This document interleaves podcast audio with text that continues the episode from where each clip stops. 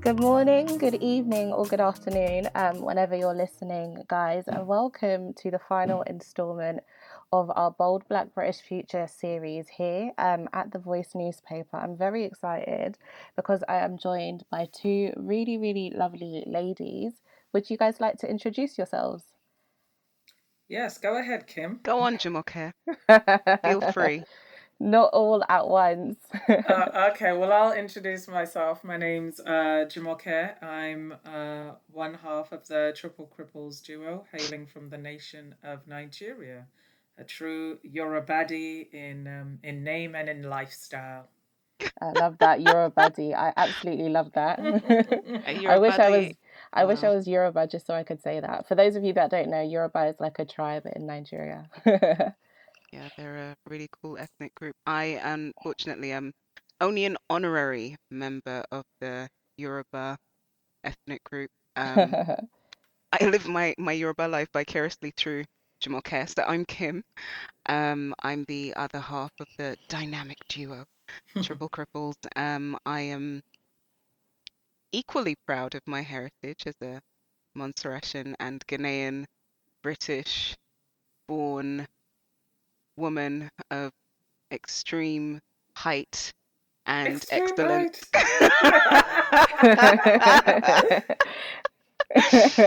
oh dear. Yeah. So yeah, I we are um, sisters in in more than just um, a name. I think Jumoke and I, though we've been born to different um, parental units, are very yes. much connected in spirit. So yeah, Triple Cripples would not be what it is if both of us were not joined umbilically in the spirit realm. I yes. I share, I share. Ah, I love that. Also, mm. I feel like if you're an or- honorary Yoruba person, it's almost like being a VIP one. This is what I say. So, Jumoke has taught me like one, two phrases, and so when I use them around Yoruba people, they're like, "Oh, well done!" And so then I feel like I'm in. they give you like a little like round of applause. Yeah. Um. So thank you. I guess first of all, thank you both of you for agreeing to speak to me today, and thank you also um, for bearing with me and my technical difficulties. Um, I really, really um appreciate that. Um, and you guys contributing. Um, to our, our series this month. Um, and I guess we'll get straight into it, but you guys feel free to like lead the discussion. Um, the first question um, I have really is as a community, um, as a black community, what can we do to really immediately like be better allies to to black disabled people? Well, no, I think it's important that we preface it with the reason why Jumoke and I have had to create something like the Triple Cripples, right? Mm-hmm. Um, and it comes out of a lack of representation um, and unaddressed discrimination that Black people and people of color with disabilities face, particularly mm. Black people, right? We are a world majority. If we think about the population of human beings, and let's say about 20% or mm. so of us do have a disability, and that we're talking about the world majority, black and brown people around the world, about 20% of us have a disability. Where are those people? We don't see them. We may know them individually in little pockets in our families, but we don't talk about it. Um, we're not represented in media. We're not represented in educational spheres. We're not represented even in kind of medical spheres. And so, what impact does that have not only on our outcomes, but on the collective consciousness, right? If I don't see myself represented, I don't know what's possible for me, but also others who live outside of my experience don't even know that I exist, right? And mm. that's the case for a lot of disabled black people. They're often isolated. They're the only person usually in their circle in their family who has a disability, but because of a combination of um, media suppression of black faces and black diversity um, and our inherent, you know, uh, t- the taboo surrounding illness and disability. That's a lot of it is rooted in historical context, uh, enslavement, right? If you are ill, if you cannot do, if you're not robust in the ways that will produce capitalist gain if you cannot work from sun from dawn, sun up to sunset if you perhaps have a weaker constitution if you're not built a certain way all of these things for the men and women who were enslaved could mean that they were sold off could mean abuse could mean torture could mean death. And so you want to avoid those things. And also if you produce a child that they has any kind of anomaly in terms of when they're born what the medical terms birth defect you do not necessarily want that to be found out because that will mean that you can't produce because we were being reared like cattle you cannot produce good stock and so you will be replaced. How do we replace someone who's just supposed to be a womb right? A production womb. Mm, there are many multiple things that we shall leave to the imagination but none of them are good all of them are grim all of them are inhumane and entirely unfair. And those things, those ideas, those fears, those learned understandings that were there for hundreds of years, they don't just go away overnight, right? And then you have to think about the socioeconomic situation that Black people were left in, not just. Um, we talk about enslavement a lot without talking about the colonialism that was going on on the continent as well, right? Yeah. And so, what does it mean for you not to be able to produce labor in a particular way? What does it mean for you not to be able to carry the group because our survival is literally tied to our ability to do to produce we are we were like the foundation of capitalism in a lot of ways right? That idea of just producing producing producing producing without actually taking into um, consideration okay how does how do we give back to those that are producing? Like capitalism is like a a vampiric entity. And Mm. so what does that how does that then reflect on how we treat members of the group who cannot carry the load? What how does it reflect on the members of the group who aren't presenting us as the best so that we can have just that little bit more crumb from the master right? And it this is it's a reductive way about of talking about it but those ideas are very deeply ingrained and those if you think about how many generations can pass in 500 years how many generations will be born and die and then you also add religion to it Yeah. the idea of you know for a lot of us the religions that we follow are colonizer religions. They're not necessarily the ones if you want to even say oh you know but there was an original vig- version of christianity or there was an original version of you know islam that wasn't a b or c. The ones that we were given the ones that have kind of uh, overrun um, the places that we are from are the colonizer versions of things. Things are Mm. changed. Things are adapted. But certain parts are focused on the idea of wretchedness the idea of god punishing people for things that perhaps they haven't done in order to cover up the inhumane treatment that they were receiving and that was on purpose that was created by these enslavers that was created by these oppressors but they were dressing it up as some as god's will right so Yeah. then you know if we think about all of those things in context for hundreds of years and however many generations passed we come to modern day and black people we don't talk about illness. When we are ill when we're feeling pain we mask it. We just keep on going because somehow you know we're supposed to just get on with things. If someone is ill we hush hush it about. We don't really talk about it too tough. There's like embarrassment there. There's shame. There's um religious kind of indoctrination that tells us that there's something evil about it. Someone is doing us harm because it's wrong it's inherently wrong and all of these things and these expectations of superhumanity from ourselves it makes sense that there is a situation now where black disabled people especially black disabled women because misogynoir is a real thing A are completely erased right? So in order to talk about how we can be better allies i think it's important that we understand why we are where we are you cannot move forward without looking back Mm. Yeah, what Kim said. Yeah, I was just I was taking it all in and I think it was really, really um powerful. I think especially you kind of really broke down why maybe a word like immediately is almost like a naive word to use in this case because we are confronting um such a deep and long history um, of ableism in and of itself, and then it comes um, into contact with so many other legacies, whether it be of colonialism and enslavement, um, as, as you've mentioned, and these really strong capitalist ideas that you know if i'm not producing then somehow that like defines my worth or my inherent value Mm. um And shame, you know, because the joke is like a lot of our ancestors would have been disabled not by their own doing, but by the doing of those who were enslaving them, right? There were all sorts of weird punishments that made, and not just the punishments, but the nature of the work they were doing, the arduous toil, the labor, the yes just the things that they were expected to do and how they were expected to do them. Health and safety, what is that? Do you know what I mean? Like if you actually think about it, people were having to make sugar from molasses. It they were having to use use mills and you know all of those things.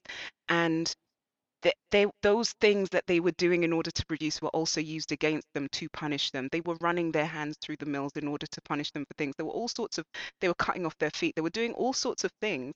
And so actually a large proportion of our ancestors would have become or been made or become disabled because of environmental factors, right? Not to mention the conditions. I'm sure lots of things um, emerged from that. But the fact that that isn't even something we think about or talk about shows just how deeply rooted the ableism is in the community. And we have to be very clear that that does not come from us.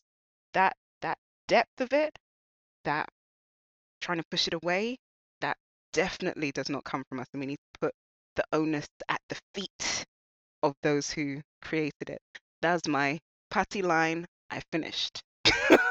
Uh, what I would add on to that is not putting it on their feet, but you know, as I mentioned, you know, Niger, Yoruba, put it on their head. yeah, Put it on their head. Like yeah, just true. put it on top of their head. Like I'm not gonna put it at your feet. No, put it on their head. i love that I, I love that i think um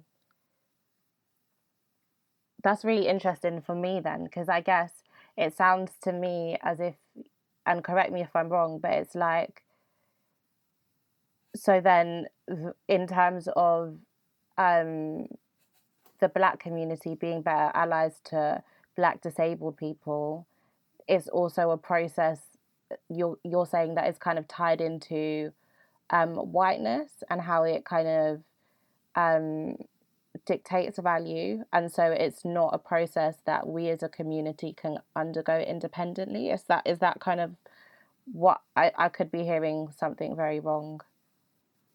Um, I, I'm not saying that we can't undergo things independently. Um, forget the white gaze.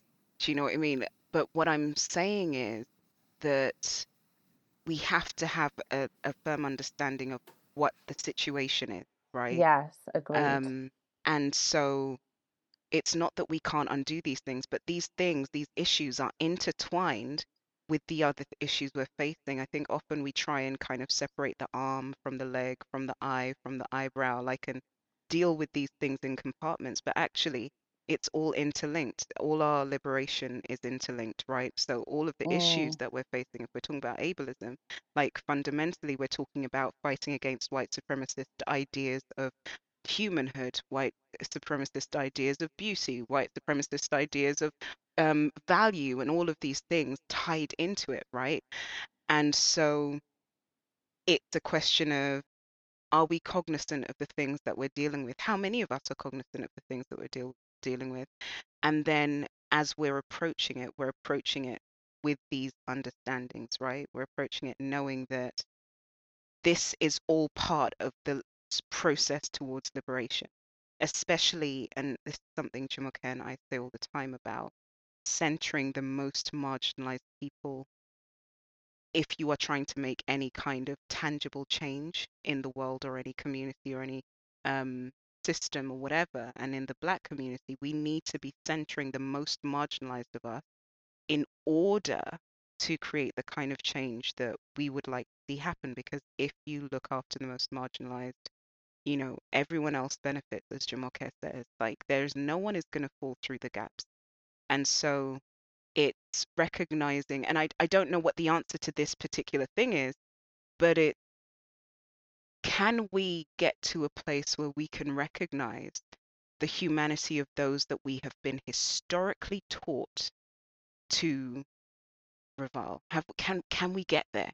Do we have the ability to unlearn the things that have been programmed in that respect? Can we unlearn that? Because we there's a lot of anti-blackness that and learned anti-blackness and taught anti-blackness, internalized racism that we're facing.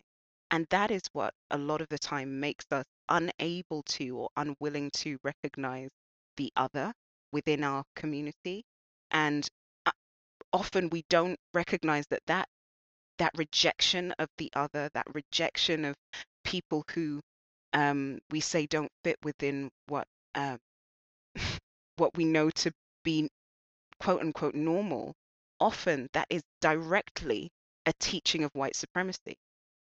But it's often dressed up as, oh, it's dressed up as religion, it's dressed up as respectability politics, it's dressed up as, you know, all sorts of other things. And it's not recognized at its root. I think that like what you said was so powerful. It made me think of a quote um, by Audre Lorde, which is like, "There's I, I could be like saying it not completely correct, but it's like there's no such thing as a single issue struggle because we don't live like single issue lives," um, which I think is really relevant um, to what you kind of said, Kim. Did you have anything you wanted to add on that at all?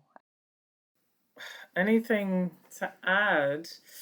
What I will say is, as Kim had mentioned earlier is that you know all of our freedoms are tied in together. So, as to give a very um, a very recent and still ongoing example, what's happening in like our home nation, um, mm. you and mm. I, is in um, of Nigeria, is that um, quite a number of disturbing tweets Disturbing but not surprising tweets that I've seen is that yes, I want liberation for Nigerians, but I don't want it for queer Nigerians.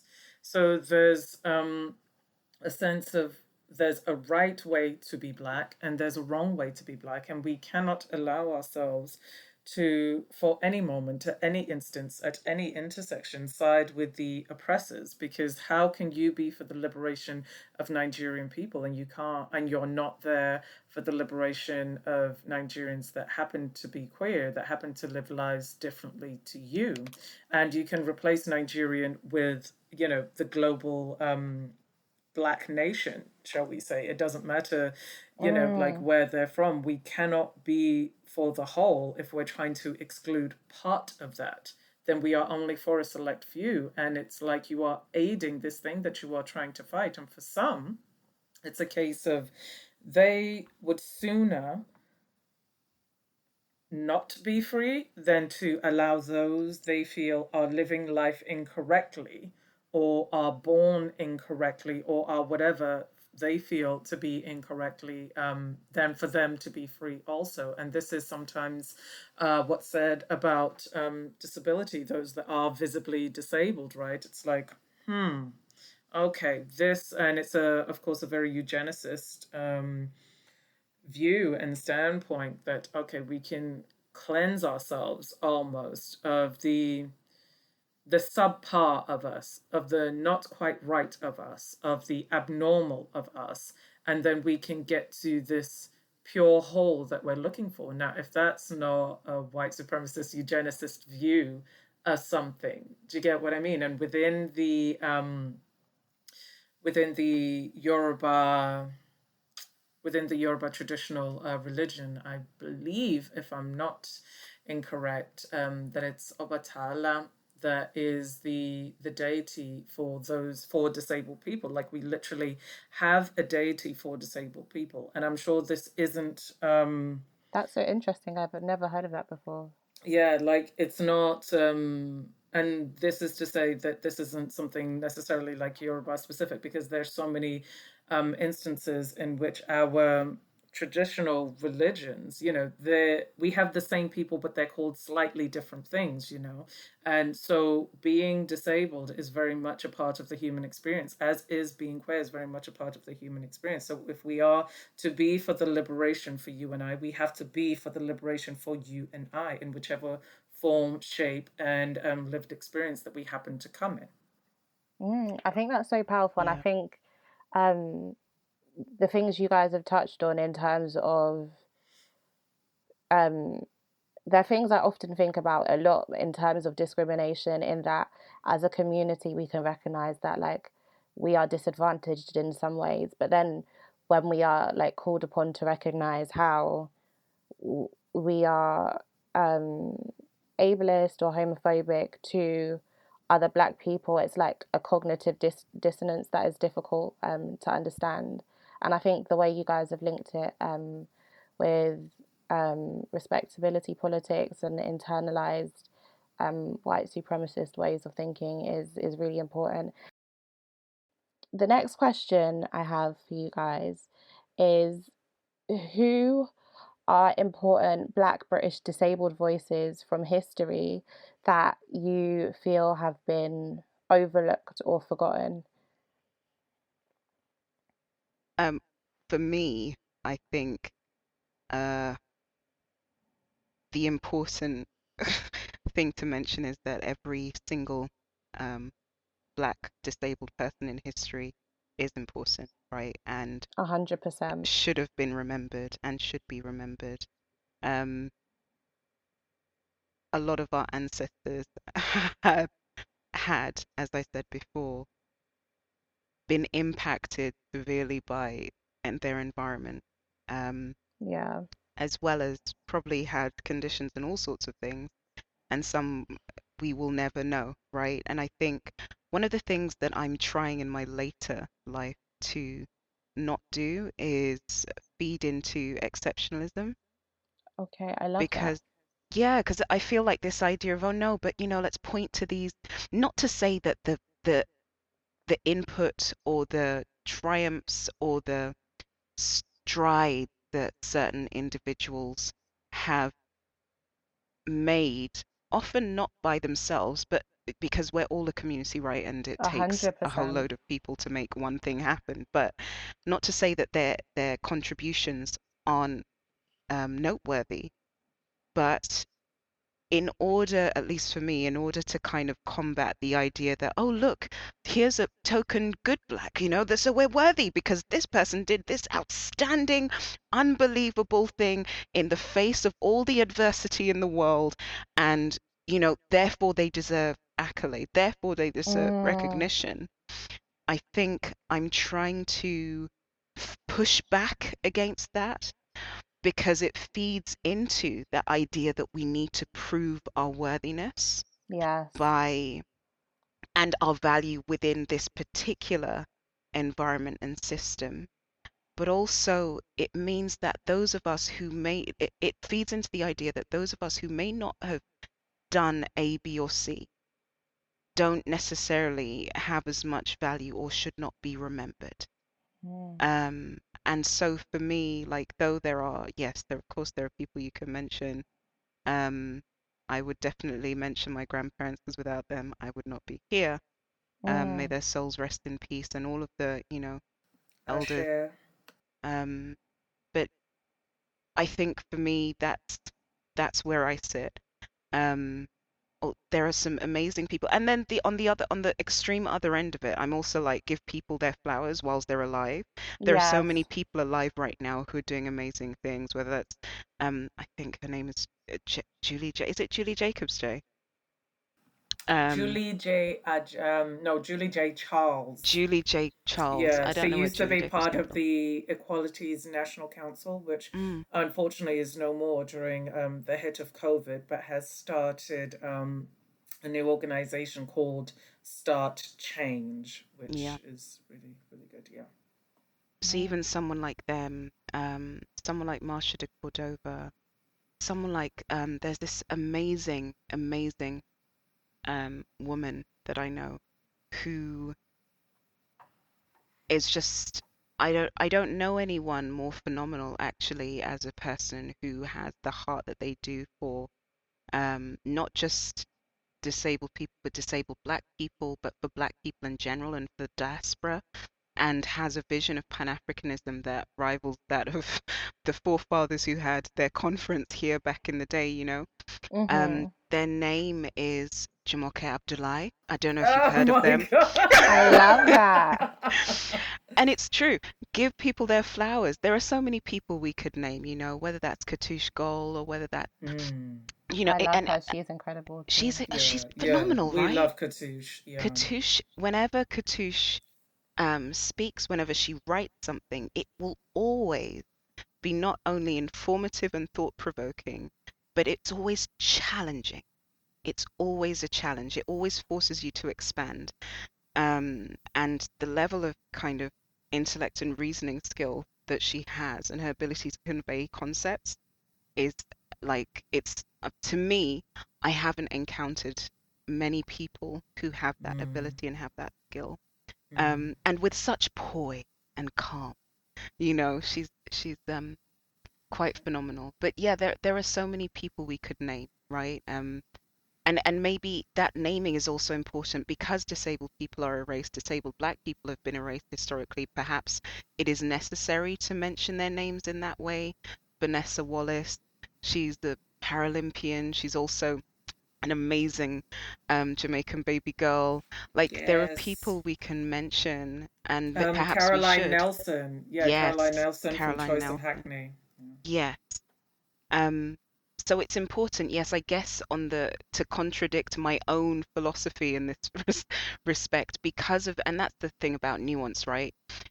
Because we've been historically erased, and often where we do exist are disabilities. If someone is excellent at something and they're black, their disability is often hidden in order to fit in with the respectability politics of presenting themselves as the best kind of black, you know, the untainted black, the black that is palatable to white whiteness and meets the standards of what white people think an excellent black buck or an excellent black sow should be, right? Um, and so they're they're if they do have disabilities, it's hidden or it's hush hush or whatever. If they're a single parent, it's hush hush. If it's you know all those things. Um, so I think yes, perhaps we do need to just have a list and name and say the names of all of the disabled black people in Britain who have made inroads, and maybe that's something that we can work on collating that list and kind of making it um, a known thing.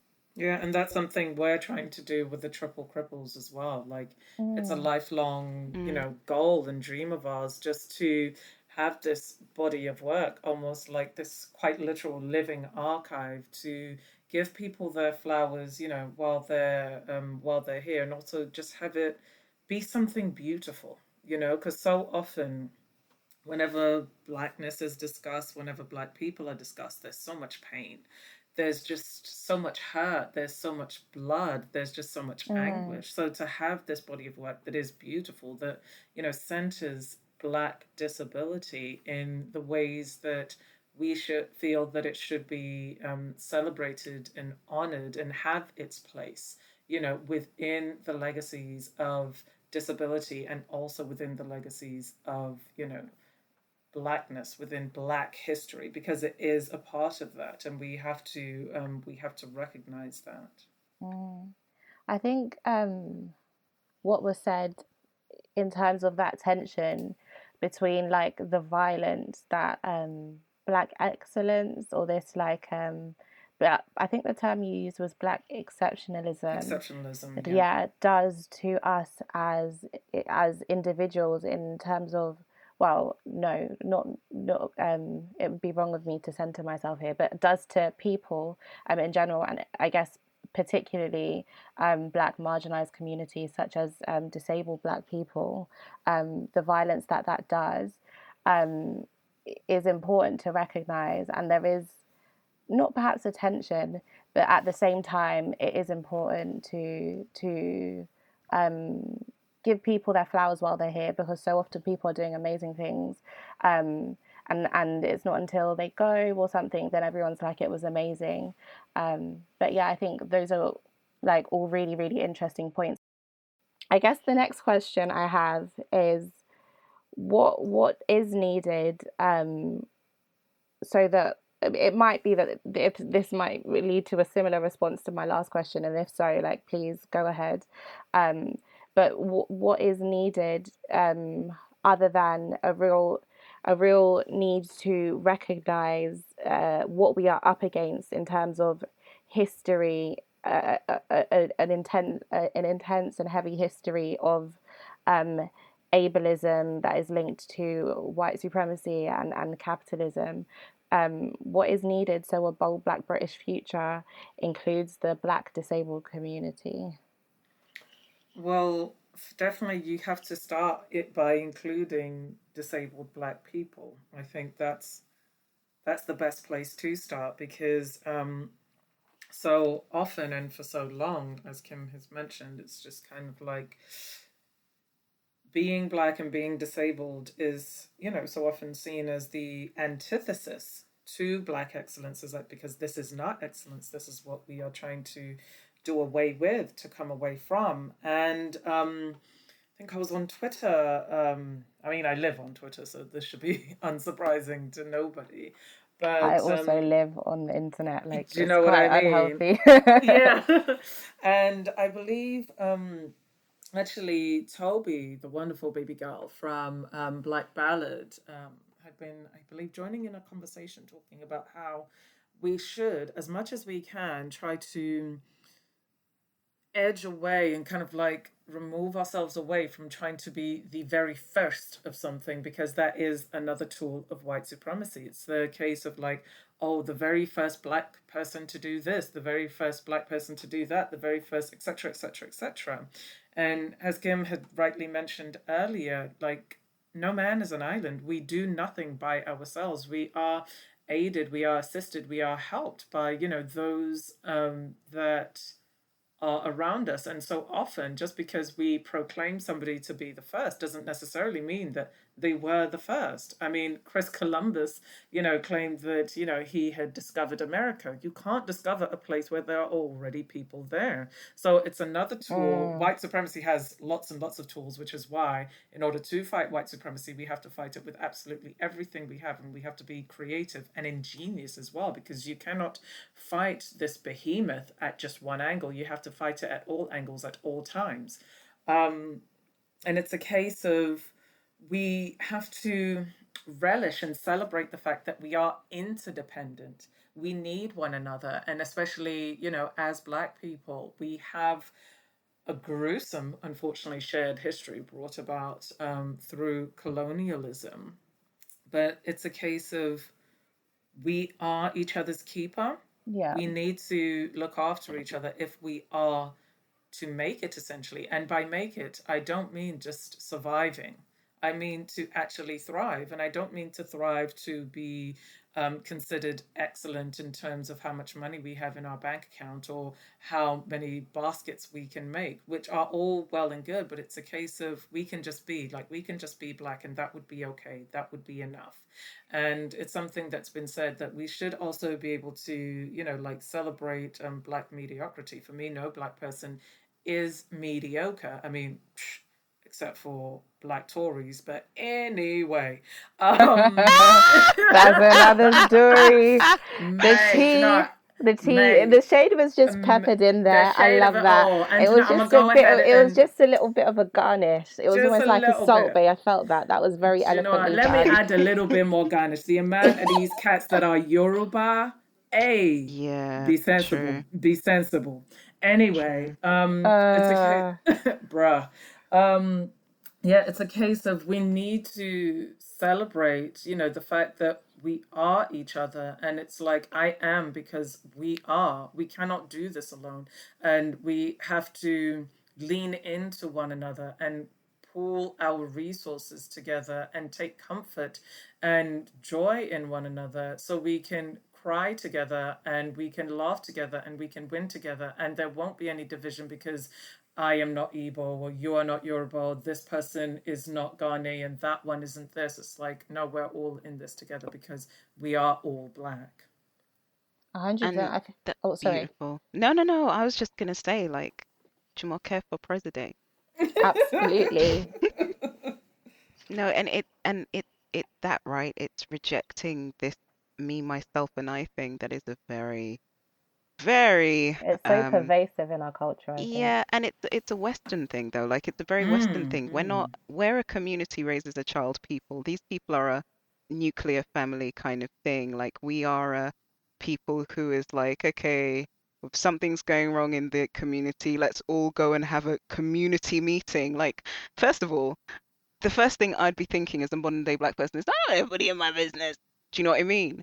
Yeah. But the way in which that understanding that if a discord in one house could be a problem for everyone in the community, that even that concept, right?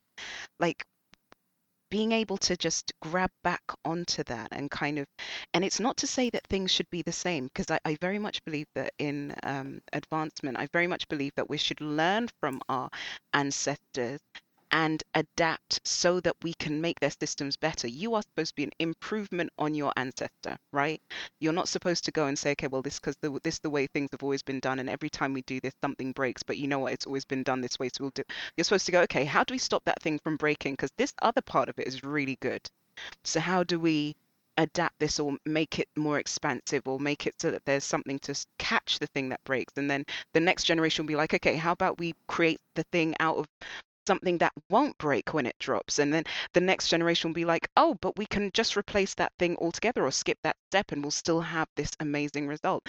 And I think that's what it's supposed to be like. And to Jamal Kerr's point about us seeing each other as one, um, some of that and some of that in terms of um, and I guess to answer some of your question as well is then is us being able to Toni Morrison talked about the white gaze, right? And I feel like a lot of us are so tied into it. Our perceptions, not just of self, but each other, are so tied into whiteness's perception of us, right? And this comparison, this comparative thing that happens, not just of how what us comparing ourselves to um, white people in terms of an inferiority thing and what they've achieved and what they what they have despite the fact that what they have has been built l- quite literally upon our backs using our blood and sweat as mortar and our tears you know to drink. There is there is also the element of us kind of trying to see what they might see in us and trying to meet these expectations that they might have, right? And true Black autonomy would mean freeing ourselves from those shackles. It'd mean being able to imagine ourselves as diverse and wonderful and beautiful in and of ourselves by our own definition, right?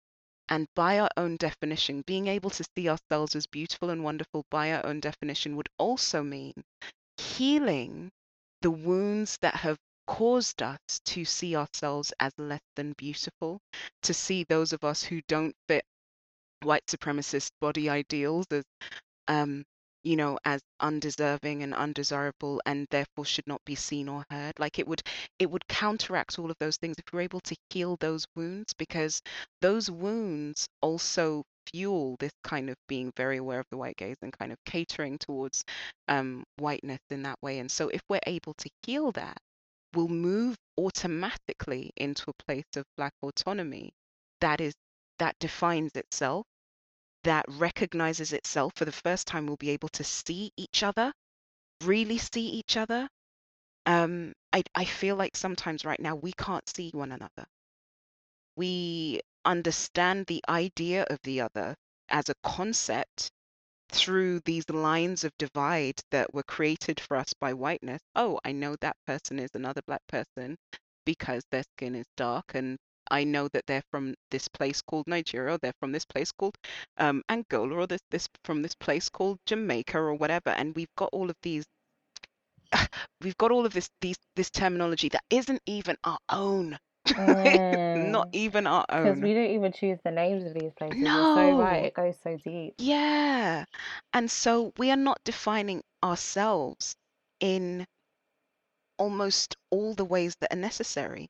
Even the words and the language that we use to describe our features and our hair and all of these things, it's not e- we're not even speaking our own languages. So there is so much work to be done. But if we start removing the idea of and maybe it's the respectability politics thing. I don't know. Yeah. Maybe it's that idea of okay, what would white people think about this situation? And mm-hmm. therefore, that dictating our level of shame or our level of comfort or our level of pride or our level of whatever.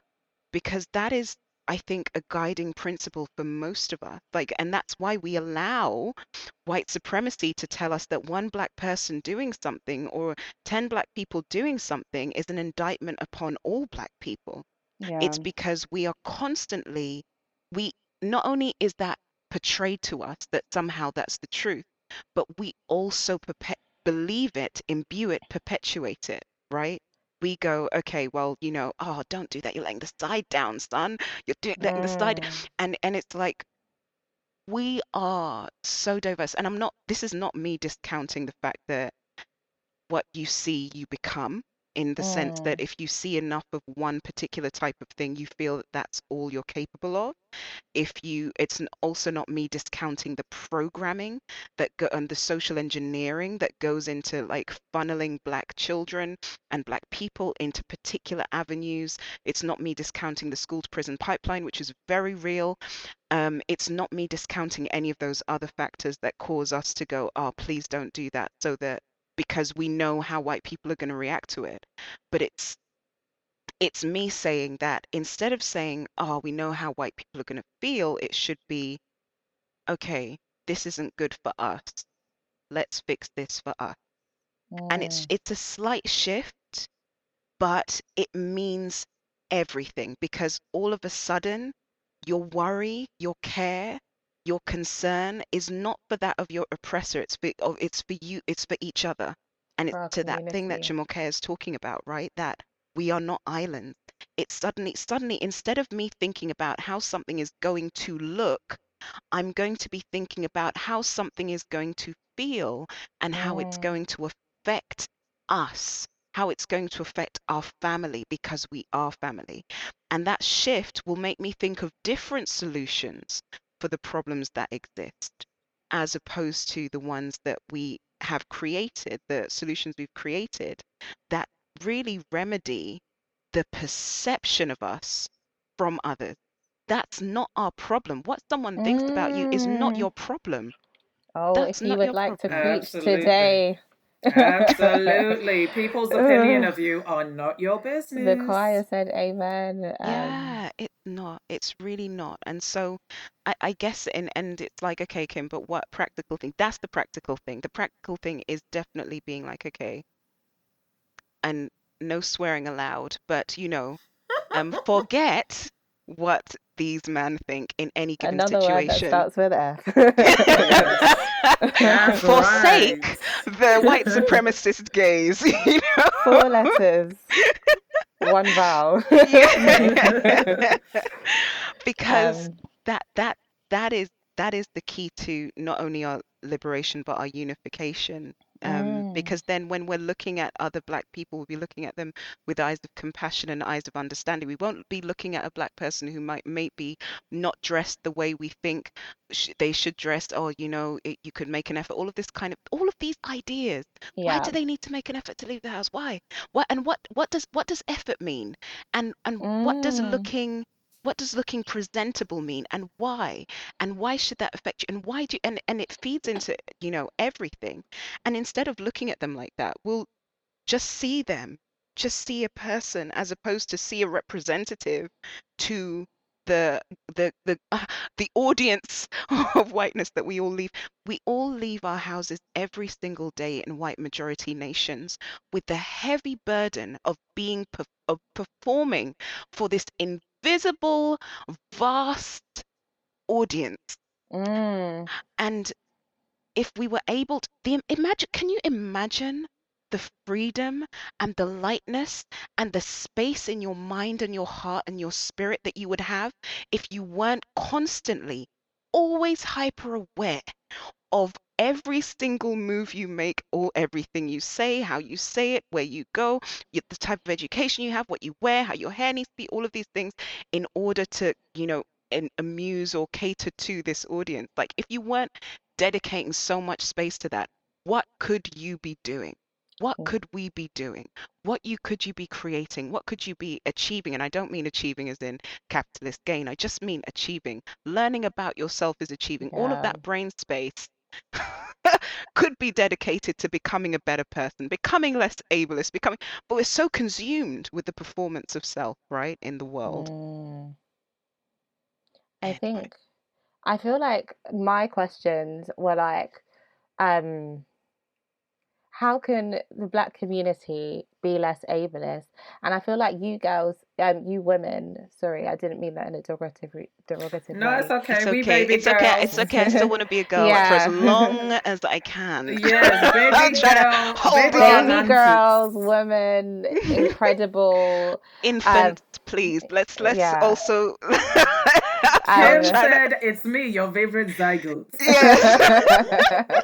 yes, for everyone. But I feel like you have come with like more than that. You've come with like a, a almost a manifesto, a manifesto. Sorry, for freedom, for liberation. It makes me think so much of um, the quote um, that I've kind of the it's a quote from Audre Lorde because for me, like I'm completely in awe of her, and it's like there is no um, liberation without community, um, and this idea of all of our freedom being tied up in in each other's freedom, and yeah, so I just I feel like uh, my questions were like, how can Black people be less ableist, and your you guys have responded, um, just completely thought bigger and widened the scope in a really beautiful way that has really made me think and reflect because you really are saying that you really have demonstrated how ableism is just really tied into um, oppression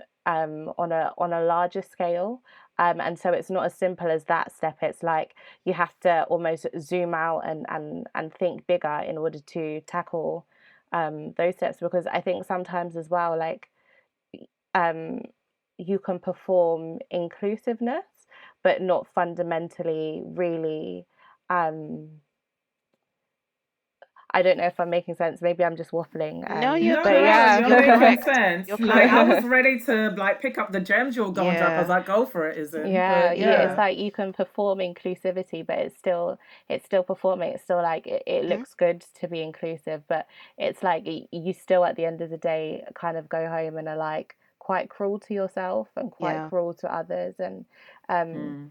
I can't link it to a specific thing, but it, it as you guys were speaking, I just came back to like it's grace. It's grace for ourselves. It's grace for each other. Mm. Yeah. Um, just grace. Um, so yeah, thank you so Yeah. much. I think, I mean, I, I expected to learn um, so much from both of you and um, have learned infinitely so much that I will have to listen again and, and um, you know, like rethink because even being here once is not enough. Um, there is another question, but I wonder again if it's it's from my small scale thinking. Um, but I think But what I will say, actually, to thinking about small scale thinking, big scale thinking, um, Kim and mm, I had the um, the pleasure and the honor, um, I think a couple of months ago or something, to have a conversation uh, with a wonderful baby girl, um, Diamond Stylz from Marsha's Plate, and it was a case of talking about thinking bigger. So for those within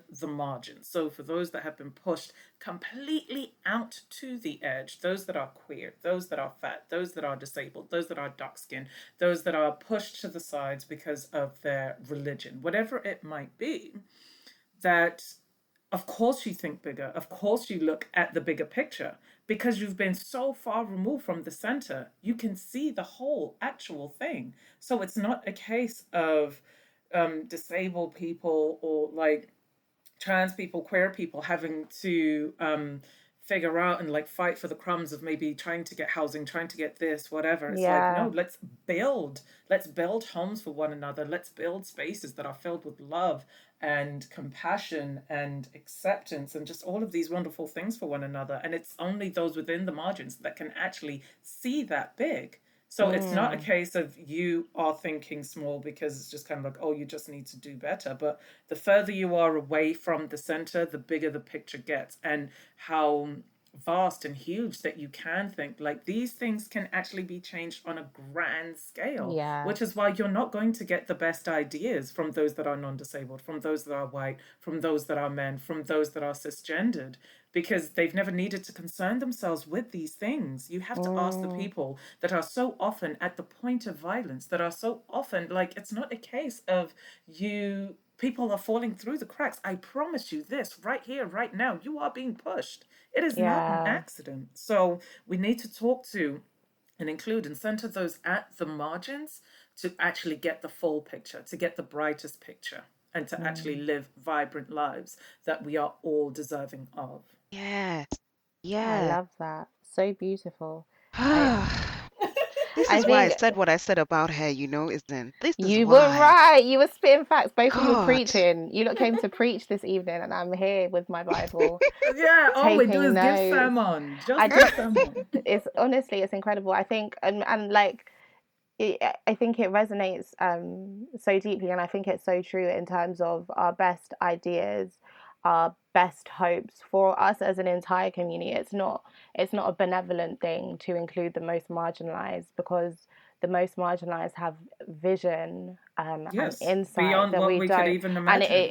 it's the only way that we can be our richest as a community it's not like a benevolent thing like these people have been marginalized so let's include them or you know, let's ask them it's not a case of that it's this Yeah. the, this is where the hope of our community lies Yeah. with the people Yes, with the widest vision Yeah. and the yes, biggest yes, because i often i often feel just just being a black woman that like wanting anything for myself often is audacious do you know what i Mm. mean just Mm. just like usual things it feels audacious um just by virtue of being black and a woman so the, Yeah. the more And you should marginalized be audacious. We need audacity. mm, Mm. mm, but yeah no really really really really um powerful stuff I, I thank you again um I guess the last the last question I had um, was just something um, that I think is in general has been because I mean 2020 has been um, a year where unfortunately I feel like uh, police brutality or brutality against black people has really been you know at the forefront has really been so so present and felt I think very painful for a lot of us um, even here in the UK um, and I think something that is not really mentioned in that discussion is um, again like how how um, disproportionately um, disabil- disabled people um, are are victims of police um, brutality um, and it, I don't really think that there have been and I, I guess it's always dangerous to say that like nobody's been thinking about because there will, will always be organizations that have been doing incredible work that I, I just won't know about but um, I don't think in mainstream we've really considered um, specifically um, how the violence that police do towards um, disabled people due to lack of training and, and lack of knowledge. And I, I guess maybe it's a silly question, but does that surprise you that that um, that conversation, as far as I'm aware, anyway, hasn't been had um, in the mainstream? Um, I th I'm I'm not surprised um for all of the reasons that we started off talking about, right? About the um active erasure of um black disabled people from any narrative, but also black people aren't so disabled people, sorry, are generally in these societies not cared about in in in any way shape or form though there are people say oh no but there are things in place to help them and there are things in place to uh assuage the guilt of the well-meaning masses you know there's there are things in place to allow these uh poor cripples to survive, you know, at least you have some food on your table, be it little or be it breadcrumbs. You know, it's that kind of, they've got that kind of attitude towards them. Oh, look at them. They're allowed, they can get onto, one of them can get onto the bus at a time. That's wonderful for them. Aren't you having a nice day out? It's that kind of thing that they extend to disabled people. Patronizing. Yeah, because they're not necessarily seen as people, right? As whole individuals who deserve to Mm, experience the full array of life and emotions and um, participate as equal members of society, right? So if that's already the case for disabled people in general, and this is for white disabled people, those who are not born into the seat of privilege, I don't know what the experience is for those who are born into the seat of privilege, though they ha- they will probably have access to more things that allow them to participate in life. But for the majority of um, disabled people, that is their their reality is that they are expected to survive not thrive not live not not enjoy. And so that's why when they do it's like an anomaly. It's like oh wow what are you what are you doing? Oh you clever monkey. Like it's that kind of attitude when you see a monkey playing an instrument that someone's kind of abused for ages in order to get it to do so. Like it's mm, that kind of reaction as opposed to well no of course that's supposed to be normal. Of course you're supposed to experience the fullness of life. Um, and ex- of course you're supposed to experience also the the hardships that we all experience as well. You're supposed to be an equal participant. No one's uh, saying that disabled people are supposed to be living um, lives of luxury though i feel like for some of us like the experiences that we have with our illnesses alone please just let us live. Mm, but in the sense that that is the case for the general disabled populace um, and it's not long ago that disabled people were institutionalized. People forget this that it's not long ago in british history. That's not far away where they were locked away and put in institutions okay? Mm, what does that mean if you add the intersection of blackness? It, immediately immediately it means less visibility. So if we if you know a disabled person who was um got attacked by or was happened to be in the fray when something went on between law enforcement. There might be some because there are kind of disabled lobbying groups and all these kinds of things i don't know about lobbying groups but disabled organizations that are there to kind of represent um, disabled people and their needs and kind of advocate on their behalf mm, um, there might be some kind of uproar there might be some kind of you know media coverage or something bearing in mind that most of the people on the boards for all of these kind of disability organizations are white, for a black disabled person, most of the time you're not necessarily connected to any of those organizations because access isn't just about being able to get into a room, it's also about who you know and the services you're connected to and the opportunities you have.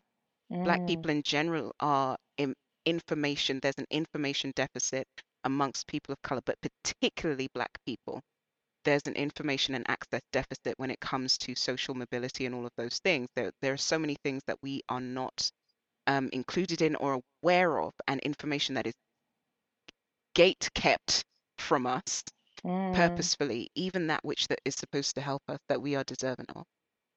And mm. by the way, we are deserving of everything because my ancestors didn't come to come and suffer for their their fatigue to still be in my bones for you to say to me I don't deserve something.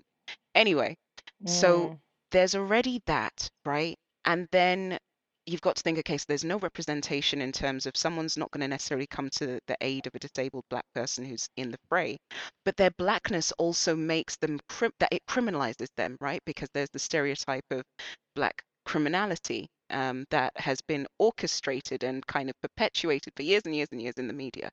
Media, powerful tool, right? yeah.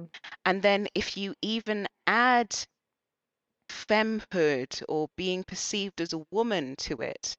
Well, black women are supposed to be able to bear the brunt of life's ills and shut their mouths and get on with it and look after master's children and look and carry on doing their jobs and and their work and any pain they feel of course they don't feel pain. They're animals right? Because we used to operate on them without anesthesia and that's how we got our whole gynecological medical theory because we used to operate on these women without anesthesia because they don't feel pain because they're akin to animals. But animals feel pain because we have whole organizations dedicated to protecting animals. So i- if you think about it like that, of course they're not necessarily going to um, think there is any impor- importance in covering black disabled people ha- being brutalized at the hands of police.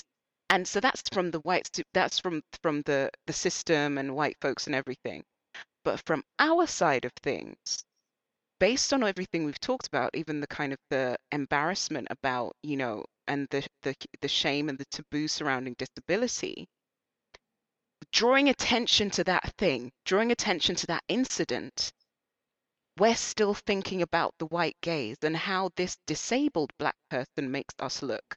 Because what we want is to have a Oxford student, male, well dressed, a heading to a first class degree, been given a scholarship for a doctorate already before he even finished his first class degree, Mhm. who got stopped by the police when he was wearing a suit and tie and was on his Yeah. way to his part-time job as an investment banker who the police brutalized with his lovely um 2.4 children perhaps hopefully the woman is an exotical and then you know we we want we want that image because that in itself will make us all even though like the situation is janky it will make us all look better because we need we don't want someone to make us look bad because they already think badly of us. What does it mean if we're now um, in the corner of this kind of disabled person who you know perhaps isn't doing all of those things that we consider to be advancement we consider to be respectable we consider to be successful we consider to be a, a good representation of us as a whole because one person represents us all right? Um, and and we've bought into that tokenism. So no we're not necessarily going to rally behind them as hard as we would a, a non-disabled black person. And e- we what we might even rally behind a, dis, a non-disabled black male who perhaps is from the inner city who i mean uh, aren't we all from the inner city anyway uh, who perhaps is from what we can what in the media is called the inner city who may not have had the right opportunities who we know is affected by the um, school to prison pipeline we might rally behind them because they represent an image of this hard done by black man that we can Mm. stand by as well how often do you hear people rallying around black women like full stop no, forget disability. That very rarely happens because Great black women yeah black women aren't rally behindable. Do you know what i mean? They're not we're eh, we're we're not even counted like and and there's there's even within our ranks there is this this idea that black men are the victims of all white supremacy black women are not. And so if we are talking about black issues we need to center black men despite the fact that black women are experiencing higher rates of domestic violence and femicide than any of their counterparts and it's not at the hands of white supremacists it's at the hands of black men. That one in three black girls before they are 18 or something like that has experienced has been sexually assault most of the assault we experience is intra-racial. Those things in addition and so and it's not just that because the fact that you are not cared about within your own kind of um community gives other communities license to disrespect and line step because they know no one is coming to back you. So then you're also going to experience high rates of abuse outside of your race as well. Yes, race is a construct, but we all know what it means, right? We have been using these terms and we understand what they mean. So as a black woman, those are the things. And then you add disability to it. Disabled people are five times more, disabled femmes are five times more likely to experience sexual violence and domestic abuse. But if we already do not consider disabled people and we imbue the culture that we live in, right? We we adapt and assimilate to some of the cultural ideas that exist in our environment. And if we know disabled people, A, aren't good enough based on what, what white supremacists are practicing and what whiteness is practicing and what the West is practicing, we already know they're not good enough. And then we've got our own issues associated with that. And then we also know that women are second class citizens and kind of have it coming to them when it comes to certain things like domestic violence and, and rape and abuse. And maybe they should dress better. And then we're also now adding blackness to it, which we know is reviled globally. Like, well, of, course you're not going to hear about anything. I lie. Like, you're, what are you going to hear about? What, when, and who is going to care? And why would you? How how do you how do you expect for like and and even our perceptions of feminism, even if let's say there's a black feminist organization that wants to talk about it, I've already told you that black women are belligerent and crazy. So even if they're talking about it, they're just loud and, you know, just making themselves victims, even though they're not, because they can't feel any pain and they're just aggressive for no reason. Um, and so, like, all of these things play into the reasons why we don't hear about disabled people experiencing brutality and violence at the hands of um, authority figures, not just police. It's not just police. Mm. Yeah, no, I think you're absolutely right. I think, um, yeah, who do we see as human? Who do we see as who's feeling pain? Who do we see? Full stop. I think um, all of those questions kind of tie into why that is uh, upsetting and terrible, but not surprising. Did you want to add anything, um, Jumoke? Nah, my baby said it all. Jumoke out here. Thank you so much, um, both of you, for your precious time. I really, really appreciate it. Um, I really, really appreciate also the way that you have um, so, so, I don't know whether to say pertinently, eloquently, convincingly, although it's not like I needed convincing, but just explained how our freedom is tied up in in all of each other and it's not Mm, it's Mm. not it's it, ableism is is a manifestation in that there are many manifestations of the way that we are cruel to each other mm, um and cruel to and also the way that we are cruel to ourselves. Mm, um i think that is something that's really resonated with me during this conversation and definitely something that i'm gonna go away and and reflect on very very deeply. Oh, well, we're um glad. Thank you um, so so much. I don't know if any of you, if either of you had any closing thoughts or things you wanted to add. Um, let me let me have a think.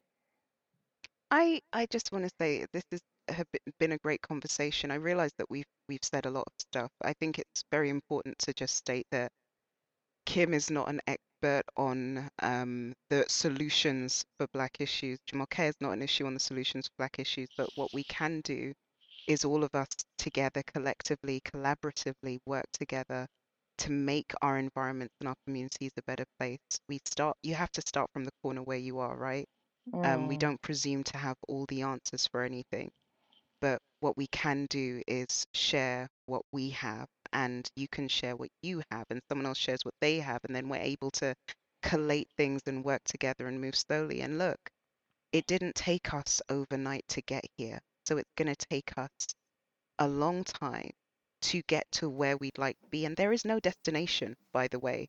Like improvement mm. and progression is the continuum. It's not a there's no there's no The finish GPS line. doesn't say you have now arrived at your Yeah, destination. thank you. There's no final line and new uh, you know, I was talking to someone today and they said to me new um solutions or new um states of being create new problems, right? So we're always going to have to be working on something but it's very important that we recognize how far we've come. I think there's a lot of people are very despondent and feeling, especially with everything going on in the world, feeling the weight of it and feeling like, God, when? You know, like when? What? When? Why? Why? Why? All always forever like my parents were talking about these issues my grandparents were talking about these issues i've read Mm, about these issues but what we fail to recognize, it's like if you spend a month with yourself and you're eating, I don't know, McDonald's five times a day, you might not recognize that apart from your clothes that you're putting on weight. Do you know what I mean? Because yeah. you you see yourself every day. And it's the same with the kind of idea of us making changes. Like when we're making changes, the changes feel tiny, it feels super slow. But if I actually think about the fact that it's just slavery is not is not more than a few generations away from me. I dare say three maximum. And so if I think about that situation, and I, I always, uh, you know, slavery isn't that far away in general. I think they try and make it seem like it's prehistoric time, but it's really not. Um, Mm, but if I think about the fact that we're even here able to have this conversation, if I think about the situations that perhaps some of my ancestors had never envisioned or imagined, mm, this is very much progress. And Black people have made exponential progress in the shortest amount of time because it took hundreds of years to uncivilize us, right? Because we were civilized before people found us. Like they came to learn from us in order to civilize themselves. We civilized them, and then they came and scattered their teachers. You better talk you know that I mean? talk, baby. Yes, no, they came and scattered the place that they they learned from because they recognized the power there, right? And so we have to we look a lot has happened in a short space of time because if everything that even the fact that we even know anything about our history or our cultures is a miraculous thing because there was a time when we were being prevented from learning, from from reading, from talking to each other if we shared the same language. Like there are so many things that were obstacles. We've been prevented from accessing health, prevented from accessing even leisure activities, prevented from walking in certain places, prevented from even forming proper relationships with each other, deprived of resources, whether that human resources, whether that's um, economic resources, even forgetting economy, even agricultural resources, being able to own anything.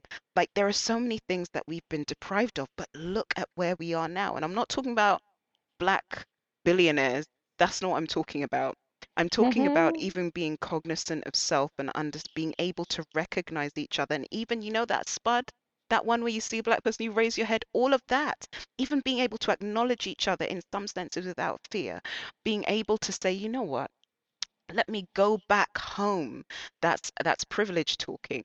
But even some of that you know and being able to be like you know what? Let me try and reclaim what has been stolen and taken. Being able to eat each other's food and recognize each other's cultures. Like we have and that is just in the space of the last hundred years maximum. What?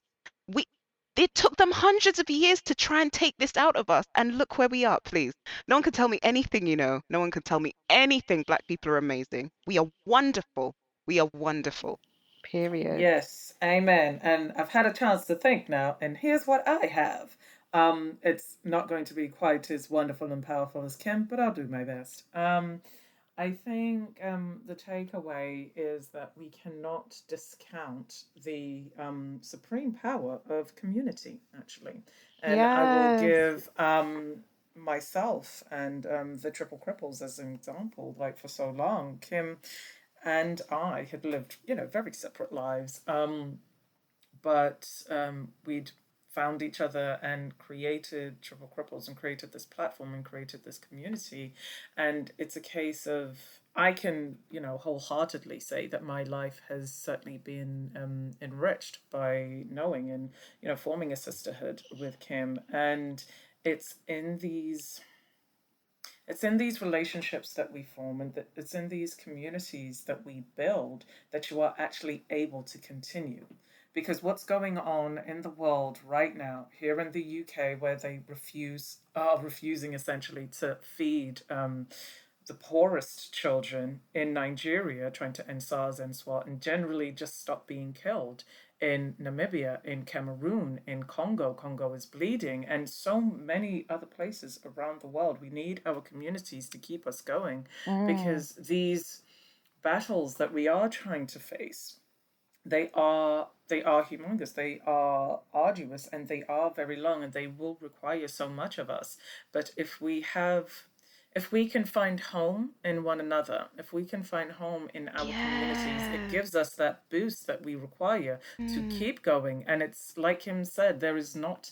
a destination it will continue it mm. will continue and it is a continuum but it's a case of do we have enough energy, enough love, enough compassion for one another to keep going? And we can only find that in our communities. That's mm. been shown by um, Marcus Rashford and all the people, you know, up and down um, the country that have said, no, we're going to feed the children. It's been mm. shown by the youth in Nigeria, by those that have essentially created a government in what was what was it like two weeks or something mm. it's been created by so many people all around the world that you have these communities that are able to keep you going because that's mm. the only way that we can push forward we need each other and we can rely on each other and um, yeah don't discount community 100% i think community is something that's really key and um, yeah, it's it's only through each other really that that we can we can strive together towards any semblance of freedom.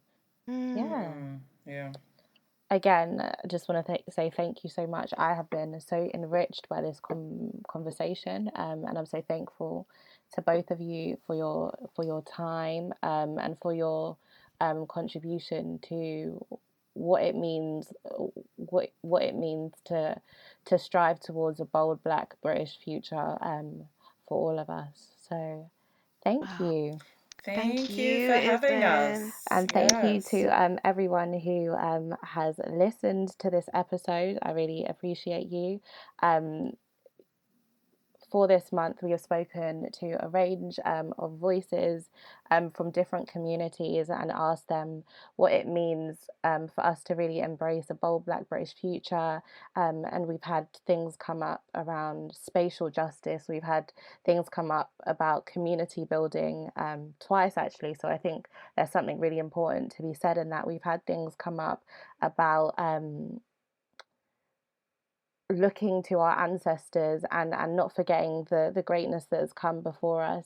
So i'm thankful to every single person that has contributed um, and i hope that in um, some small way um, listening to people's contributions will help you to um, feel comfortable to to step into a bold um, future for yourself whatever that entails and whatever that means.